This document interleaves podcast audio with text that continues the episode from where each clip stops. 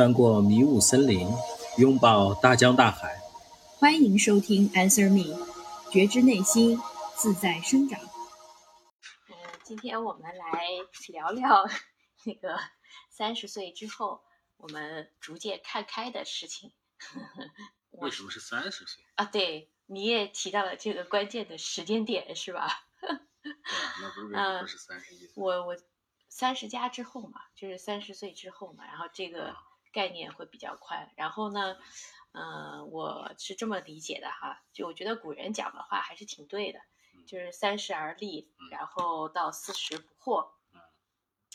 在这之前，就是呃，我以我个人的这个那个经历，然后来看哈，就是在此之前呢，很多时候对于事情的这个呃态度，然后他都是在。是在看就是这个事情怎么做的这个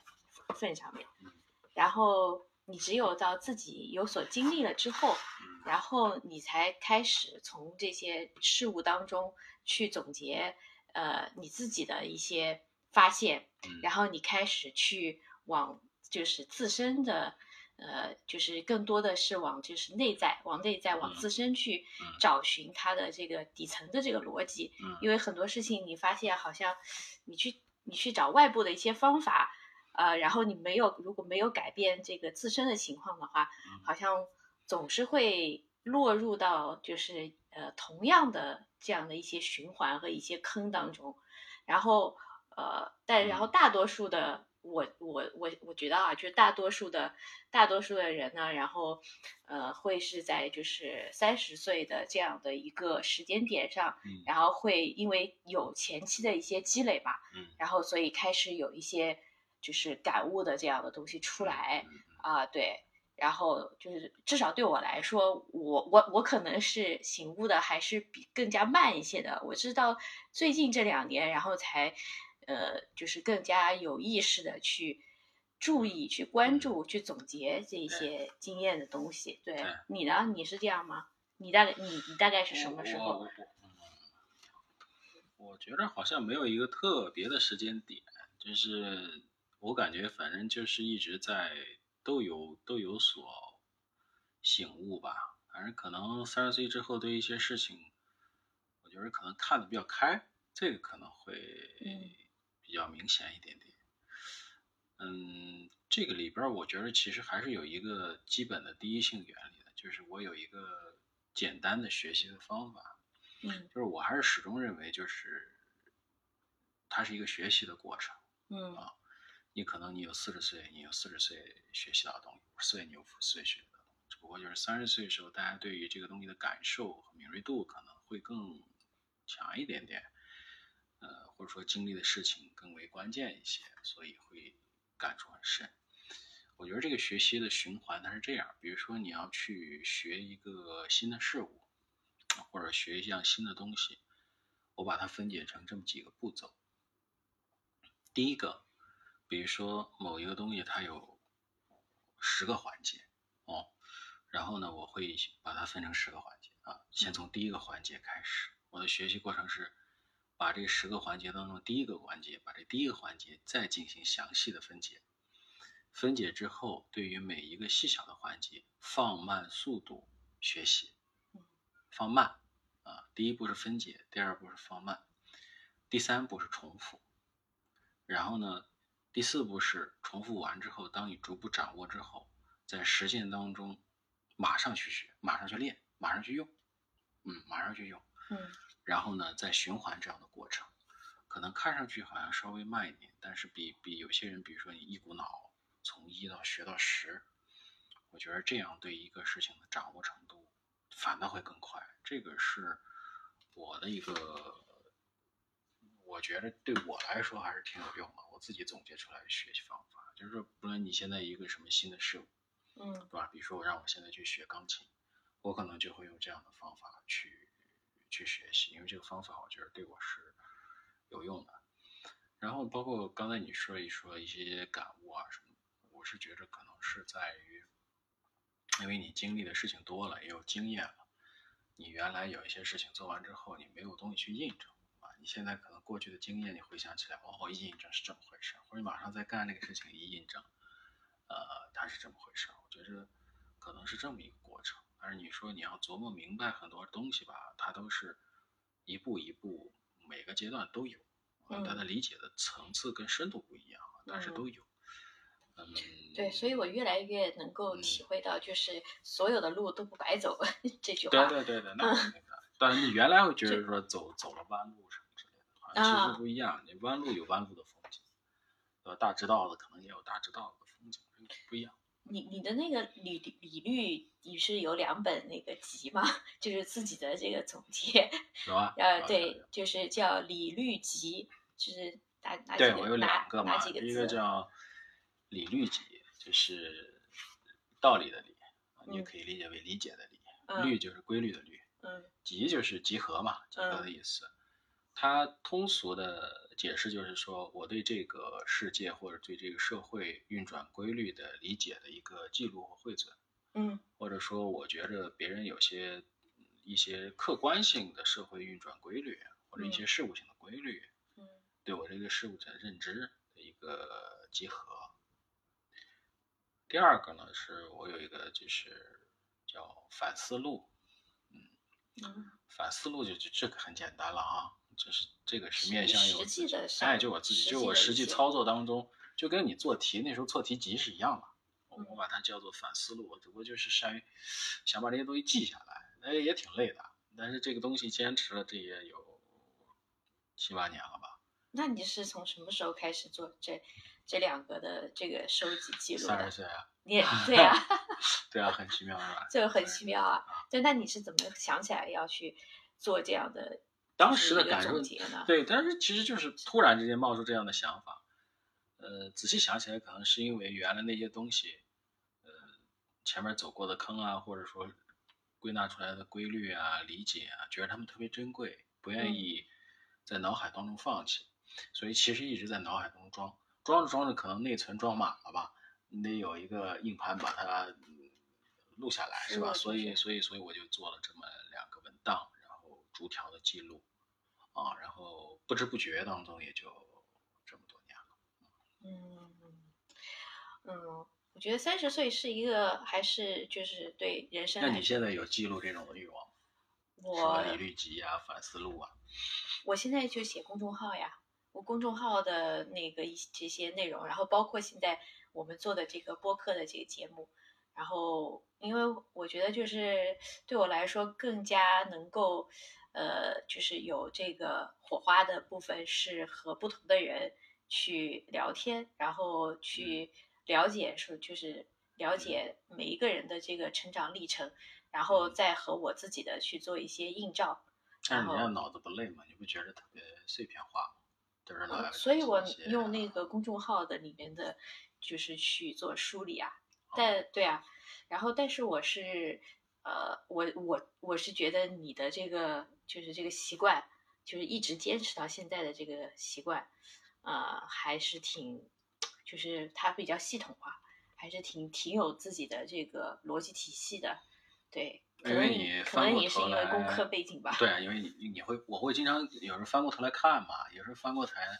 哎，对，原来写的那个理律集里边那个规律，你你有发现大部分没有错的，有没有错的，就是只是理解的深度不同。然后我在后边会再续一个，你会发现你理解的这些规律里边错的很少，几乎没错的，但是都是一个深和浅的，就普遍还是年轻时候理解的还是比较浅，现在好像更深。如果我再坚持，可能到四十岁之后、五十岁之后，我可能还能往后续。那续续续，有些规律可能续的会比较长一点啊。那这这个你就能看到一个变化，这也挺有意思的一个事儿。对的，然后而且可能是很多你可以有一些实际的东西，然后去做去做一些印证，然后去看当时的当时。它也有可能是一个规律的，也许一个规律，它你从不同的角度去看，或者不同的面儿去看，看到的侧重点不一样。嗯。可能都还是一个规律。但是这个规律它是一个有机的一个整体，你原来可能只看到了一面，你就有触动了，把那一面给它记了下来。嗯，慢慢慢慢的，你可能能把那个好几面能给它记下来。嗯嗯嗯，对，所以我也觉得说这个是，就是我现在最近几年越来越发现的这个，就是自己的这个探索和总结，对于自自省的这个方面非常有意思非常有意思的一面。能够看得开的一些事，就是我我是觉得年轻人很多，可能当然少数啊，有悟性的人可能看得比较开，大部分人我觉得是对有很多事情是看不开的，纠结。嗯，你你那你三十岁，你有什么特别看得开的事儿？我我我我们昨天不是有就是大概聊了一下，就是梳理了一下我们的，我觉得就是我们所那个呃类似的地方，还是就是蛮多共同点的地方。然后嗯，第一个我觉得是就是节奏，就是对于这个呃那个你安排事情，还有这个是你这个人生的这样的这个节奏感，然后对他不这么焦虑了。就是在之前二十几岁的时候，然后特别容易受到就是外界的这个影响啊，然后比较快是吧？对，就是什么事情都特别想速成速成啊，对，然后呃，就是尤其是你之前那个，因为我记得你之前说的那个理论，你那次又又又提又又提到了一遍，就是人生七年的这个理论。啊，你是什么时候接触到这个人生七年的这个理论？这个让我我我就是你第一次提出来的时候，我记得是，呃，应该是我们就不到三十岁的时候，你那个时候提出来的。那个时候提出来的，就是给我让我的第一反应就是非常的焦虑，因为我就拿我自己的这个经历去做验证，呃，就去做对照了。你你讲说就是几个关键的机会点嘛，然后是从哪一从哪一哪一岁，十八岁开始是吗？然后二十七岁那样就是那个子就是是假设你能工作到七十岁吧，啊还是啊七十岁，然后呢，你十八岁之前呢，在中国这种环境下，基本上都是爸妈养着你，养活着你，嗯那你到七十岁，你也有就有五十二年的时间嘛，是嗯吧？五十二年的时间，五十二年的时间呢，你要进入某一个行业，假设你开始进入社会，你要你要你要了解某一个行业，学习某一个行业，至少得一到三年吧。嗯你进入这个行业之后，你卯足了劲儿在这个行业里边继续干吧，这三年时间深入了解，继续学习，然后赚钱，是吧？嗯那剩下那一年，你要去思考，我这前面这几年路走的对不对我喜不喜欢啊？我开不开心啊？我要不要换个路啊？哎，邦基，你觉得不对，你再换条路，那不是还是一样的这个规律吧？这个时间你少不了，你又不是个天才，嗯别人说你人家三年掌握东西，你说你一年就就能掌握，概率不大。所以我就把它七年划成一个阶段，我觉得七年就算比较合适的节奏，可能能能自己的那我自己吧对我自己总结 天，然后呢，我我以为你是哪里的一个理理论，因为我记得有个纪录片，不是也是叫《人生七年》，就是这很巧合嘛，就啊七，我觉得七就是还是挺关键的。七就是一个积累嘛，你观察一下上海这些中产的家庭，基本上好一点换房子升级啊，或者家庭升级啊，基本上都是以七年为一个单位的。啊原因就是在这里，嗯我觉得他能够完成一些对事情的理解，呃，积累，然后可以腾出一定的空间，不影响现有的生活节奏，否则就容易紧巴巴。当然不是说你短了不行，短了也行，但是总归还是，但是我这个这个里边的重点是在于，我觉得大部分人的第一个七年可能是抓不住，嗯。然后后边两个七年嘛，你那时候年纪也大了，体力也不行了，然后呢，人家都到退休的年纪了，你再开始打拼，当然也可以成功，但是它成功的概率很小嘛，就是说，嗯所以掐头去尾嘛，你中间核心的也就是有七个七年嘛，掐头去尾你还剩个四次吧。嗯那这四次的话，如果你能够累计一到两个七年，然后再再遇上风口，就是那就起来的概率是很大了，是吧？然后呢，你再有两个、三个七年都卯着一个事儿、某一个行业去干，那你只要是兢兢业业在做、勤勤恳恳在弄，你说你不是专家，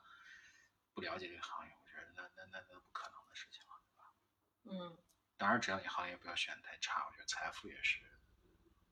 顺理成章的事情嘛。当然，这个理论是这样啊，不一嗯定对。嗯嗯嗯，对啊，但是就是你这个就是，呃，它有许多的一些就是先决的一些条件，然后你是我觉得它是一个理想的一个模型，哎，对于是一个个理想的模型。然后，但是，嗯，我的我当时我呢就呃就照着这样的这个模型，然后尤其是在就是在这个工作当中，然后我就去套这样的这个模型，然后那就会就是给自己就是非常大的一个就是期期望和那个目标，然后就是讲啊，在至少在多少多少岁之前要达到什么什么样的一个一个一个一个位置，然后到多少多少的岁之之前哈、这样子。但我后来发现 事情的发展是不以我的意志为转移的，然后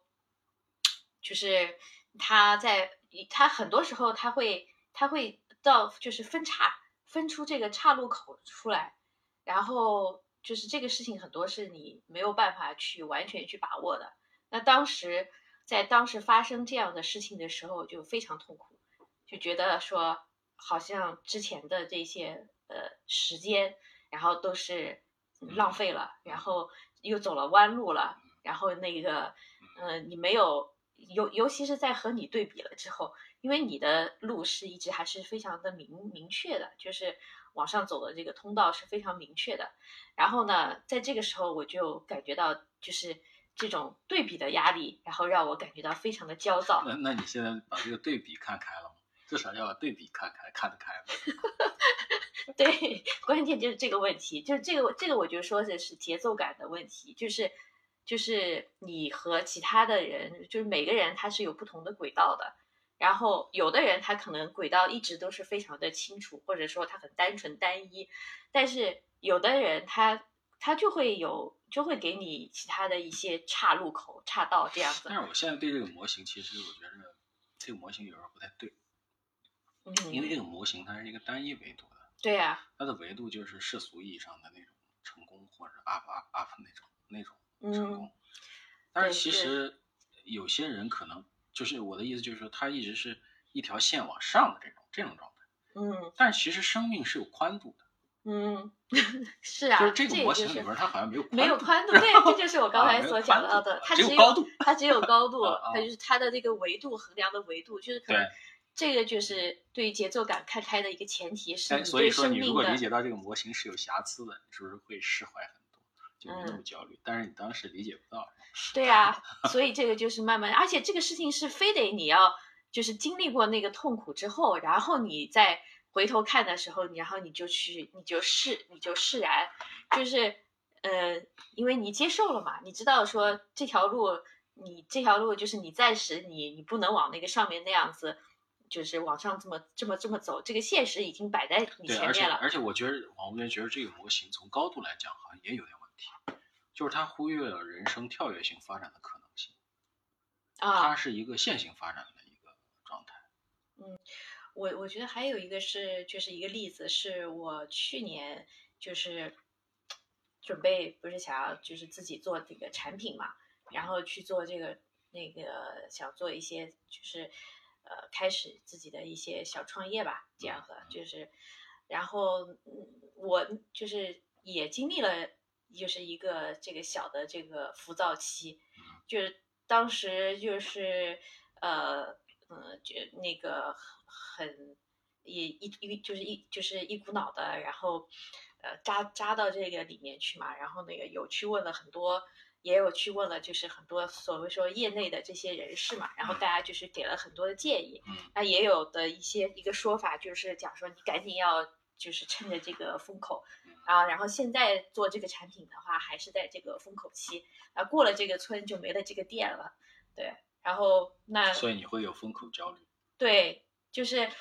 然后当时我就嗯在想说，就是啊、那千万不能再错过这个风口了，因为每一次每一次都会有，我觉我觉得好像我特别是抓这种趋势的这个 get 这种机会的这个能力不是很强，啊，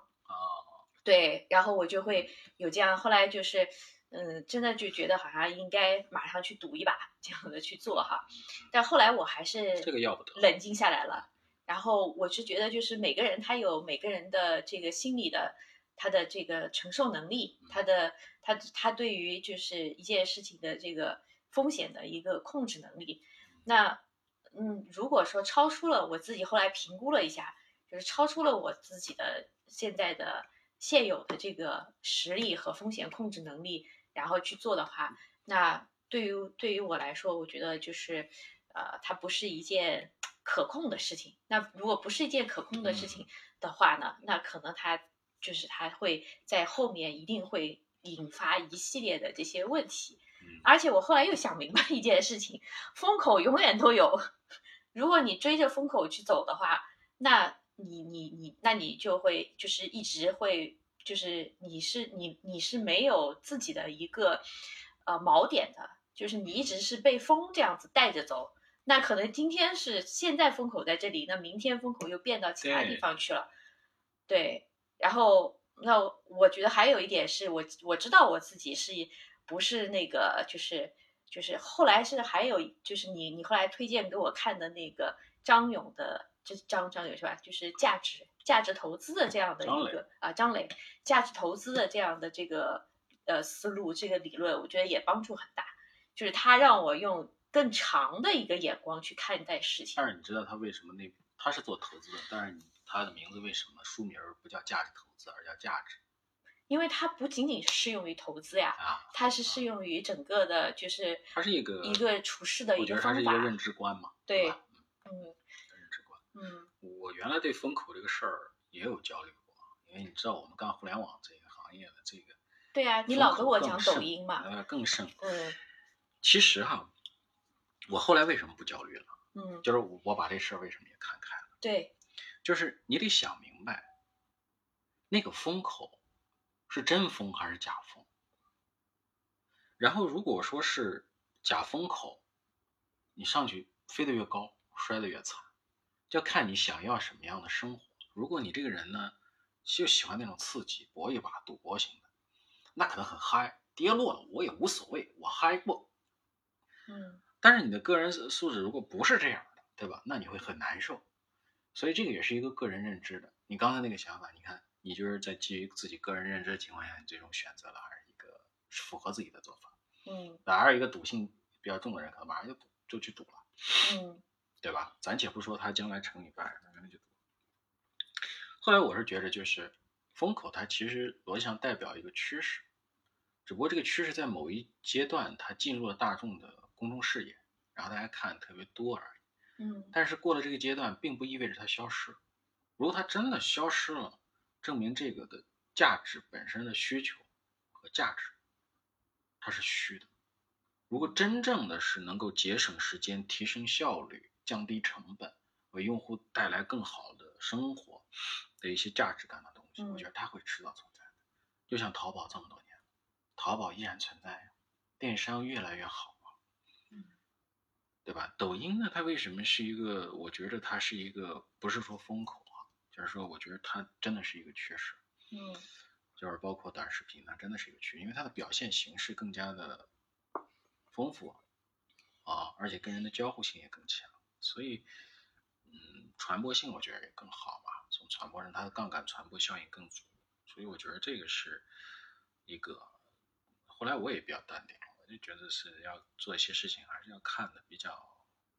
长久一点、健康一点。你坚持做你做的那个事情，嗯把它做好，对某一天风口就来了。你要天天追风，你追你追不着。对你把它做好了，某一天，哎，这个风就来了。风来了，你能保证，哎，你是一切准备好了就可以了。它是自然而然发发生的，然后你就会都会觉得顺理成章。如果你去硬套某个模式的话，那就不行不。行，所以你会发现你很多事情急你急不得。对呀、就是事物它本身的发展，它是有自己的规律的。什么叫做最好？最好就是你跳跟跳舞一样的那个节奏，擦擦擦，能对得上。那个事物的节奏也是擦擦擦，你能对得上那个事物的节奏，那就是嗯最好。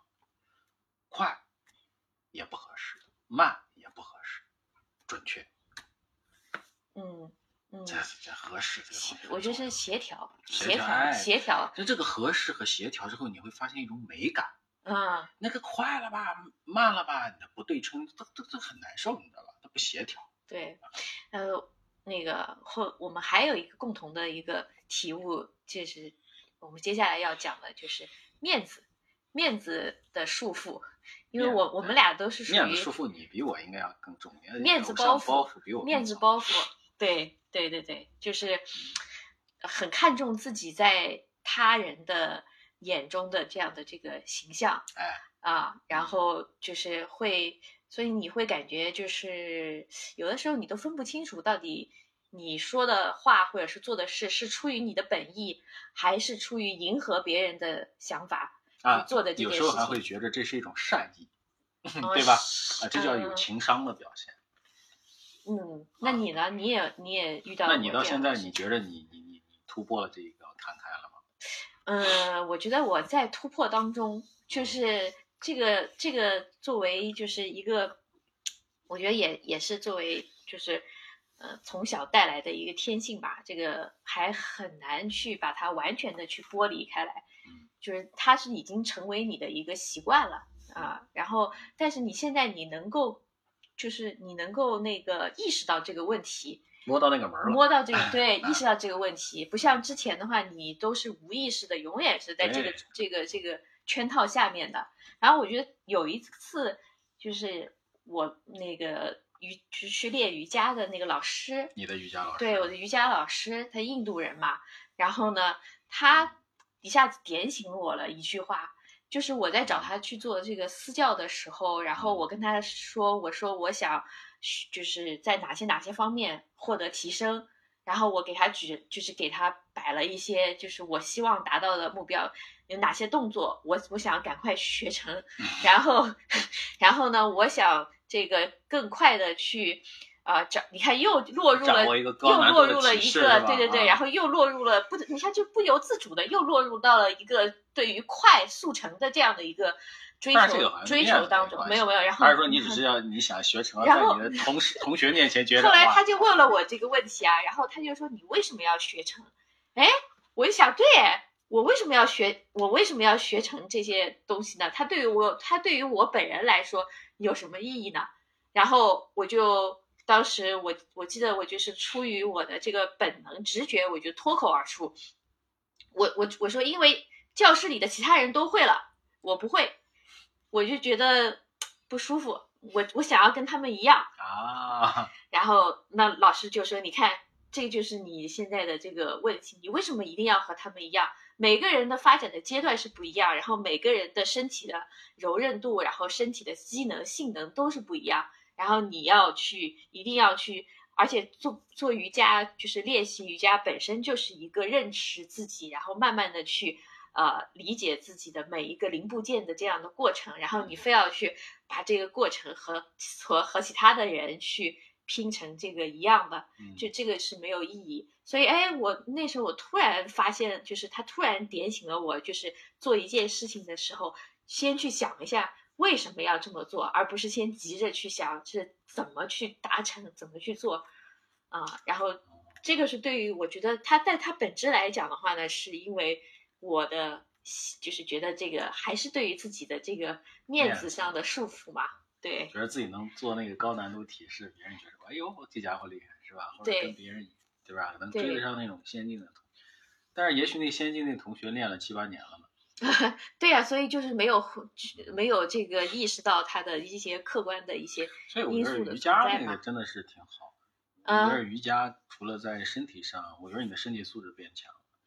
对我觉得在你的这个身我觉心上还带来得瑜瑜伽瑜伽，然后还有正念冥想，然后呃，就是最近这两年的练习，我觉得这个是确实是对于这个自我的认知上面，然后自我的感知感受力上面是还是非常有明显的这个作用的。嗯，对你，你也是挺爱面子的呀。我很爱面子，我对呀特别爱面子。嗯那我现在也年轻，你举一个例子呢，就是怎么从面从就是面子，然后到现在稍微你你那你呢？你现在有有有有有对于面子看开一些吗？我觉着有一些，但是也还不是看得特别开啊。你觉得什么还束缚着你呢？嗯，物质上我觉得我倒是看得淡了一点。你就是我原来就是手表，对吧？我就喜欢这个豪华手表，对吧？赚钱就去买表，是吧？啊，这个难道是因为面子吗？我一直以为你是喜欢而已。对呀、那你那也一是喜欢嘛，另外一个就，其实我喜欢的表不贵，啊，但是我就要去买那么贵的。但是其实后来我自己发现，那那表特别贵的那个吧，戴着其实不是我最喜欢的。我最啊喜欢的那一块儿吧，其实它它就是很简单、很朴实，但是别人看上去就是说，哎，你你这个感觉就是对吧？好像你这个不符合你身份啊什么之类的。年轻人那时候还在意，说啊，我啊原来我要代表我的身份，哦，对呀、找个他妈的贵一点的表。现在我觉得我在这点上至少看开了，对吧？我只要我喜欢的，嗯，然后呢，别人说啊这不符合你身份，我说哎我没啥身份，我有啥身份？我觉得这个就挺好。物质方面我也看淡，但是在人交往方面，嗯我现在是什么？我现在可以我自己不要面子，我无所谓。我现在我是觉得就是 to be honest，就是对嗯自己诚实，对，这个个很重要。很重要这个我现在就是说，我是觉得对自己要诚实，但是我做不到驳人家面子。哦，就是对方的 哎，我现在努力在想办法，怎么能在不驳别人面子的情况下，哎，然后呢，我自己又 to be honest。你比如说，有时候你碰到一些场合，那生意场上对吧？他他会觉得说，哎，那个李总，你怎么不给我面子是吧？你不能给人家这样的感觉，但是他特别好面子，那你得给他把面子给他撑足，那也得撑啊。但你撑的时候，我自己心里有时候不舒服，我就不喜欢这样，那怎么办？就是是不是？但是我相信这个一定有办法可以解决，一定有办法，只不过我还没有找到好的办法，然后我再想一想啊。但是呢，我也意识到这个问题，所以，但是对自己的这方面，我倒是觉得，就是还是要本真，要诚实，要对自己诚实。那那如果说现在在就是在一个公开的场合，然嗯后、呃那个有你被指出来说，就是你有某项不足或者是怎么，那这个时候你会很你能够很淡定的去接受吗？嗯，淡定做不到，但是我会非常虚心的接受，绝对不会发脾气。啊，甚至表面上可能也看不出有太多的不悦，就是就是因为我自己内心就是这么觉得，我会接受。嗯啊，但是在我年轻的时候可能不太会，但是我现在也学会一个，就是说，嗯，当你看到这个损伤别人的时候，别人不是说你自己不想去做那件事，我不说话，不说，但是这个技巧吧，我运用的不太纯熟，就不太熟练，经常别人说，哎，李总你怎么沉默了？你你说两句，是不是？经常会会有这样的一个一个状态，可能这个方法还修炼不太到位，或者说我们对这个事情太 care 了。嗯嗯，那那你现在不 care 你自己在其他人的眼中就是你不想去演戏，但是有时候可能这个在外边，有时候一些事情它就是一场戏。嗯，你不是之前也有讲过说，呃，我们每个人就是要不同的时间扮演不同的角色嘛？哎，那个是我二十来岁讲的，你你当时对吧？这么说的我二十来岁讲的这个对呀。对呀、我现在觉着我那个论调好像不太对。嗯我觉得就是人不能对自己不能有多面，然后呢，尽可能的做到对外面也没有多面，就是本真。有，你看你这个是越简单越好。呃对呀、跟以跟之前颠覆了。哎，对，你这有变化。原来就觉得这个就是好面儿嘛，这个现在我觉得这个面子好像没什么太大的意义，还齁累。而现在有时候有些人，啊，反正我是那如果别人对你就是有有有听到了对你的一些一些就是不是那么友好的评价什么的，你那你现在怎么怎么，尤其是这个还是就是很假设是非常重要的一些场合上面，然后你有了一些不好的一些评价，那要看他听到了这说的客客观嘛。如果我认为他说的客观，那我就闭嘴了嗯啊。如果我认为他说的不对，脱离了事情的本身本身的状态，我会指出来。嗯，但是你但是你的情绪上面不会受到没有没有没有没有波动，不会有太大的波动嗯不会有太大的波动。面子这个东西没那么重要。嗯嗯嗯。那我觉得这个就是就会就会就会引起这个嗯下面一个问题了，就是另外一个是对自己的这个事情，就就是你对于自己的这些接纳度有多少？你原来就我我们俩，我觉得都还属于比较完美主义的人嘛，就是希望自己在每一件事情上面都是能够做到尽善尽美的。然后，那你会发现，其实有有一些事情是你没办法去控、去掌握，没办法去控制，也没有办法说去每一件事情都去做到那样的完美。然后你还，而且你会越来越，你当你对自己的这个探索越深入的时候，你会越来越发现自己有各种各样的不足。对然后像对于这样的事情，对于这样的一个状态，然后那个一开始。你是就是我说我的我我我自己的个人的那个感受啊，是非常的崩溃的，就是发现了 对，就发现是 真相的这个地步的时候，然后是非常崩溃的，对，然后接纳自己没有那么优秀，对，就是接纳自己不完美，简直因为我一直受到的这个鸡汤的这个熏陶，都是说是要遇见更好的自己嘛，然后成为更好的自己嘛，对。然后，但是你会，然后你你发现说，哎呀，原来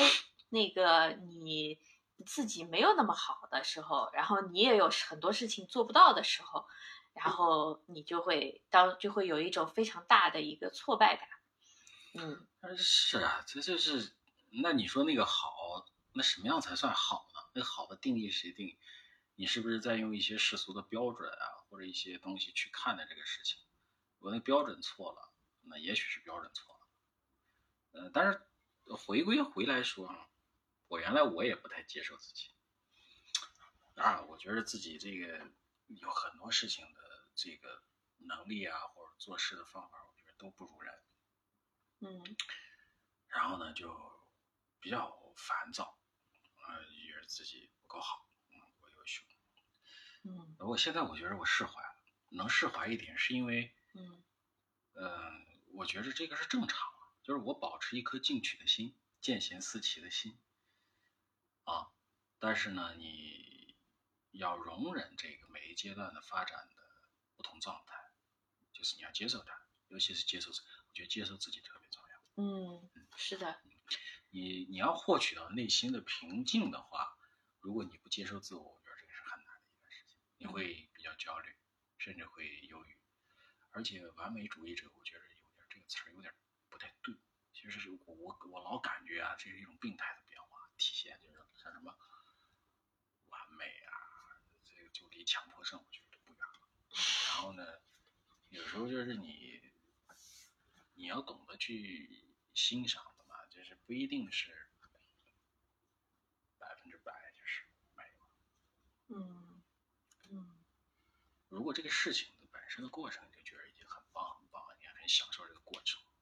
结果其实是百分之十、百分之九十，区别大吗？嗯，是不是？然后，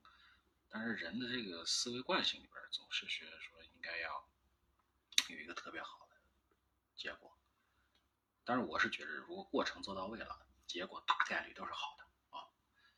当然也也也有就是你过程很好，但是有些结果不好。但是这种东西就是，但是少数啊，少数确实确实会让人比较崩溃，这可能是更深的一个修炼课题了。嗯，是是因为我觉得我认识到了人的多样性，就是你不可能说每一个人他在就是每一个领域当中他都可以就是做到这个佼佼者，然后他的这个五个手指伸出来就还有长短，这个老话说的我觉得没错，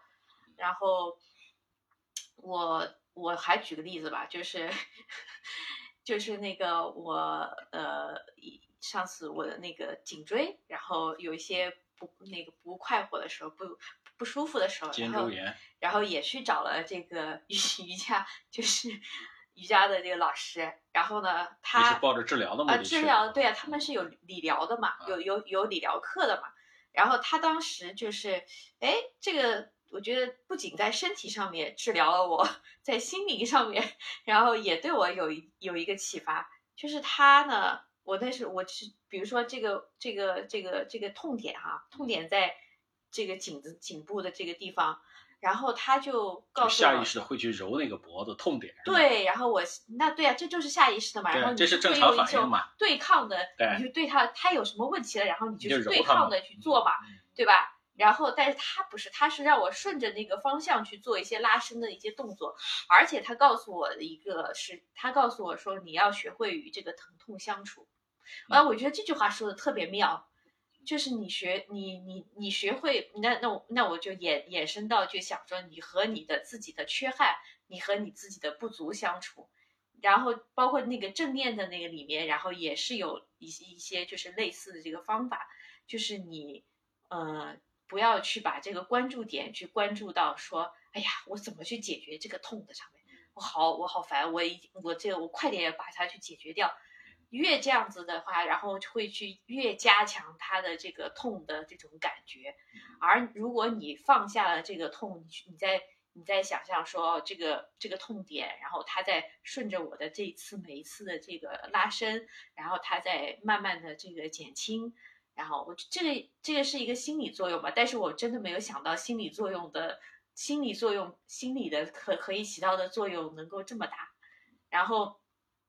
就是下了课之后，然后就会觉得确实是好很多，因为它就它就会让你觉得不那么的，就是揪在那里，就是它好像是把你给散开了、松开了那样子，就在你你身体上面的这个感受，然后你可以去接受它，接受这个疼吧，它还是会有有，它还是会有点疼，但它就在这个地方，对它，然后你呢，你也在那里，你就和它一起和平的相处。对，就是这样。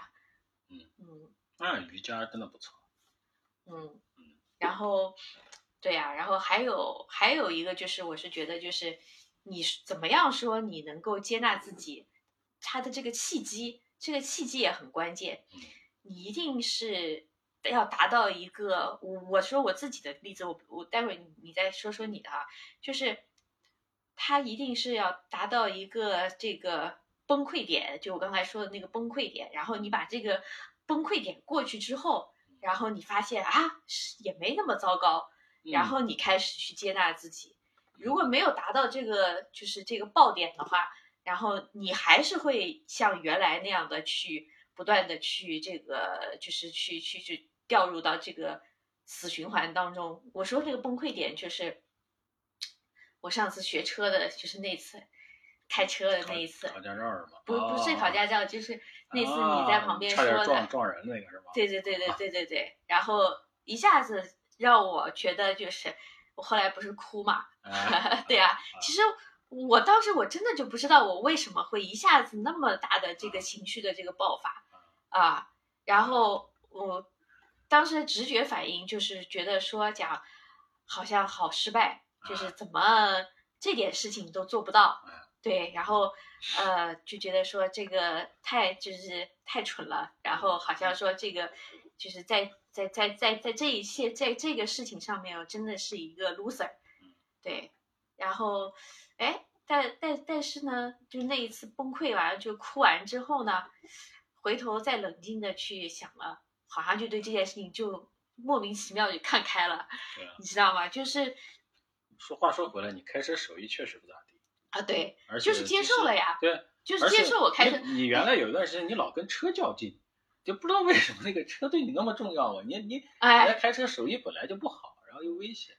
然后后来我觉得你也看开了，好像你说这个有一天说说那个，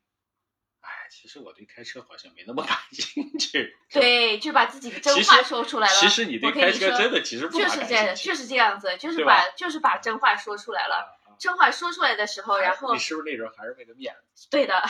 就是想证明自己，证明自己 我也想学个驾照，谁说我开车不行，我得把证驾照给你考出来看看。因为好像就是说那个想要证明自己在生活当中是有能力的，那那之前就是一直在这个方面比较弱嘛，所以就是一直是想着，就是这个就是又是变成了一种想这是一个执念就是想要去想要什么事情都想要去证明自己的，证明自己的能力，特别害怕，特别害怕你是想证，你是想自己证明给自己看呢，还是想证明给别人看？这 都都有，证明啊证明给自己看和证明给别人看都有，就是不想让别人看扁嘛。对，但我也不知道，其实人家也没觉得我不会开车会怎么样。关注在你会不 会开车这件就是事情上？我我只是拿开车作为例子，就是会看你是不是就是具备这样的一些硬性的一些技能嘛，一些能力嘛，对，然后然后呃然后但但是其实就忽略了自己内心是不是真的想要，是不是真的喜欢啊，然后那次。崩溃了之后，然后把自己的这个内心深处呐喊出来了以后，然哎，后打那之后，我觉得你开车的水平变好了，好像有长进呃是吗？可能放松了，哎，反倒开车我觉得开的好多了，所以是放松了，哎，就很奇怪就是。因为对呀、接接纳了，啊然后就放松了，对呀、是这样子的。我我现在特别喜欢一个词叫做就是可持续发展，哎，可持续可持续发展现在是就是不仅是对于就是环境，然后现在国家政策啊各方面都在提这个可持续，我觉得这句话特别棒，非常高明的一句话。嗯，嗯但是你就是少年不识其中味是吧？人 人生就是很长的一段旅程嘛，要追求更健康、更长久。对健康，然后长久这样子的一个发展。那最后，最后你还有什么 执念吗？就是我们讲的看开了嘛，在看逐渐看开的 事情。啊那现在你还有什么看不开的事儿吗？有啊，比如说呢？比如说这个形象管理还是很重要，胖嘛，啊，形象哈，对吧？但是胖，你这个但是也不是特别胖啊，就是说，但是你就觉得那你看不开吗？你还是我觉得你看挺开的呀，你的你，对呀、该吃吃该喝喝呀，但是啊，是啊，是啊，但是我之所以说出来，那就证明我心里还没有看开。还是看就是我下意识，我肯定想还是想去控制体重，更自律。但是在美食的诱惑面前，好像又觉得不应该辜负美食，是吧？这个这个东西还没达到一个平衡呢，我达到一个平衡，我身体的肌肉含量再高一点，可以多吃一点美食，我再可以达到一个新的平衡。就是对于形象来说哈、你还是有形象跟健康嘛，形象是其次嘛，健康还是要，更健康。这不叫执念啊，这个不叫执念。对啊，对啊，我我觉得我，我想到的是，你呢？我 我觉得我还是对于成就有执念，就是总觉得还是，如果这个这个世界这么平平凡凡的过来走一遭，我感觉还是太亏了，就总觉得还是得要想要但是去。成就它也没个标准呢，你这个你是是自己内心得到满足，你总得有一个，这是到到底什么样才算是满足？你觉得你这个有成就，这一辈子没白活？就是有属于自己的呃作品，然后或者是说有自己的这个就是，还有比较是有一些实体化的一些东西存在下来的，呃，创业的留下的这样的一些成绩也好呀，或者我们说的这些作品也好呀，这些对，对，就看看。是 啊，啊，所以才说是职业嘛。而你在这方面这个要求比我高，我也没这个执念，你，我觉得你还你也有执念啊，你有对财富的执念。我觉得还好吧。你你有啊，你财富执念有啊，你对财富有很明很很明确的一些要求啊，就是什么时候，然后资产要达到多少啊，这些。那这是个标准啊。吃的东西我觉得还好，不算是不算是真的，在我内心不算是真的，不算是。好吧，好好的好的，那我们就听一听，看看还有没有其他的朋友，你的执念是什么？还有你看开的事情是什么？欢迎跟我们交流。好的，好，谢谢，谢谢大家的收听，谢谢大家，拜拜拜拜。